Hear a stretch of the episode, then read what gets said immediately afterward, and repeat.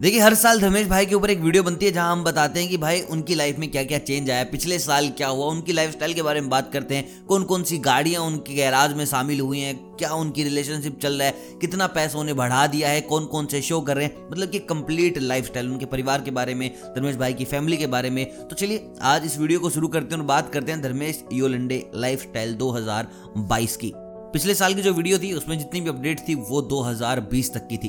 दो हज़ार इक्कीस की अब जितनी भी अपडेट होंगी या दो हज़ार इक्कीस से पहले की कुछ बातें होंगी जो आपको जानने लायक हैं वो भी इस वीडियो में बताई जाएंगी। देखिए, सबसे पहले बात करते हैं इनके जन्म की। तो इकतीस अक्टूबर उन्नीस सौ तिरासी मंडे को इनका जन्म हुआ वडोदरा में, और जब से इन्होंने होश संभाला है उससे लेके अब तक वडोदरा का और इंडिया का नाम इन्होंने रोशन किया है। स्कूल की अगर बात की जाए तो बड़ोदरा हाई स्कूल में ही इन्होंने अपनी पढ़ाई की है। उसके बाद इन्होंने अपनी हॉबी को काफ़ी फॉलो किया जो थी डांसिंग।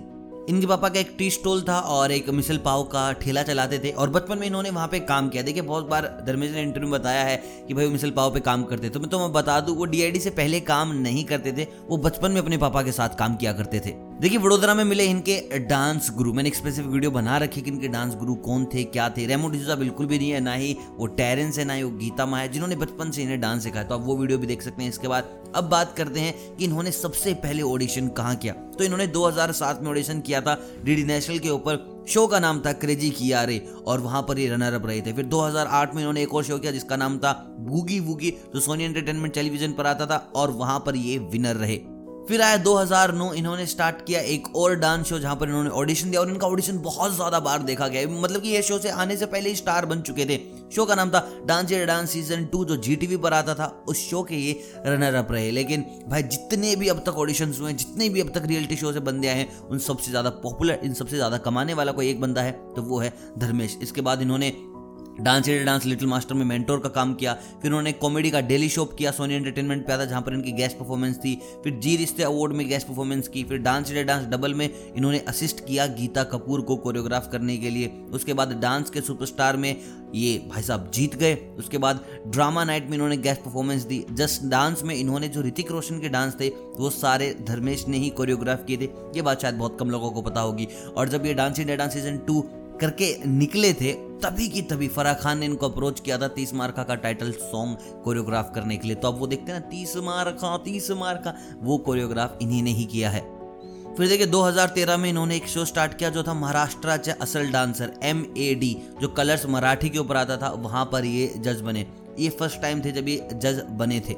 अब लोग सोच रहे होंगे कि भाई डांस प्लस में फर्स्ट टाइम धर्मेश जज बने थे, तो ऐसा नहीं है। इससे पहले ये मैड में जज बन चुके थे। वहाँ पर एक बार रेमो भी आए थे और काफ़ी इमोशनल मोमेंट हो गया था वो सबके लिए। दो हज़ार पंद्रह में आया लाइफ चेंजिंग मोमेंट जब ये आए डांस प्लस सीजन वन में, जो कि स्टार प्लस पे आया विनिंग कैप्टन, मतलब कि जीते। डांस प्लस टू आया दो हज़ार सोलह में स्टार प्लस पे विनिंग कैप्टन। फिर दो हज़ार सोलह में ही एक काफ़ी फ़नी शो आता है जो कि जी मराठी के ऊपर आता है। आपने काफ़ी देखा होगा, वहाँ पर रणवीर सिंह और रोहित शेट्टी को ठाके लगाते हुए चले हवा आमदे जी मराठी पर, वहाँ पर एक गेस्ट थे। दो हज़ार सत्रह में डांस प्लस फिर आया सीज़न थ्री, जज थे। और उसके बाद आया दो हज़ार अठारह में डांस प्लस सीज़न फोर, ये भाई साहब फिर जज थे। डांस प्लस आया सीज़न फाइव के साथ दो हज़ार उन्नीस में, तो ये फिर विनिंग कैप्टन बने। खतरा खतरा खतरा में गए, वहाँ पर कलर्स टीवी पर गेस्ट थे। फियर फैक्टर में गए, सेकेंड रनर अप थे। दो हज़ार बीस India's best dancer Sony entertainment पे शो आता है, वहाँ पर ये गेस्ट थे। और उसके बाद कपिल शर्मा शो में गेस्ट गए। महाराष्ट्र बेस्ट डांसर में वापस गए जज बन के। बिग बॉस में गए गेस्ट बन के। डांस दीवाने सीजन थ्री में जज बने।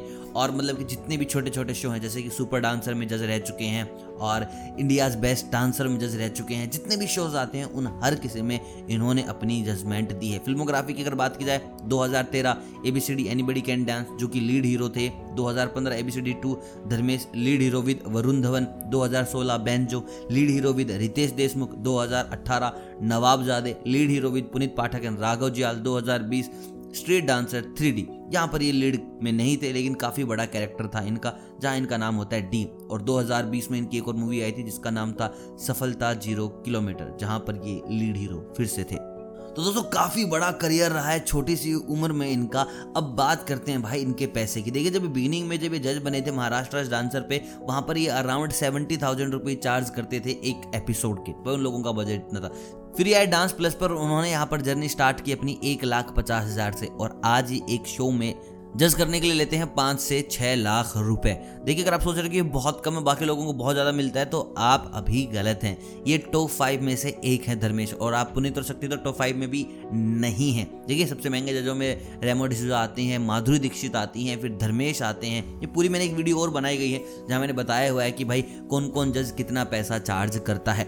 बात की जाए इनकी इनकम की, तो भाई जो इनकी नेटवर्थ है वो चार सौ करोड़ रुपए बताई जा रही है।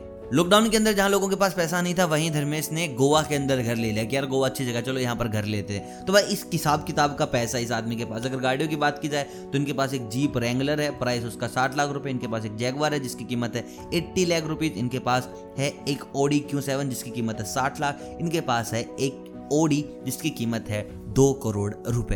तो गाड़ियों का कलेक्शन इनका छोटा ही, ज़्यादा बड़ा कलेक्शन नहीं है। और बाइक की अगर बात की तो अभी रिसेंटली इनको किसी ने होंडा बाइक गिफ्ट करी है, ये किसने की इन्होंने बिल्कुल नहीं बताया। इनके पास एक बुलेट है जिसकी कीमत है ढाई लाख रुपए। और देखिए पहले की वीडियो मैंने बताया इनकी छोटी गाड़ियों के बारे में, जहाँ इनके पास कभी वैगनार रही थी, जहाँ इनके पास कभी स्विफ्ट रही थी।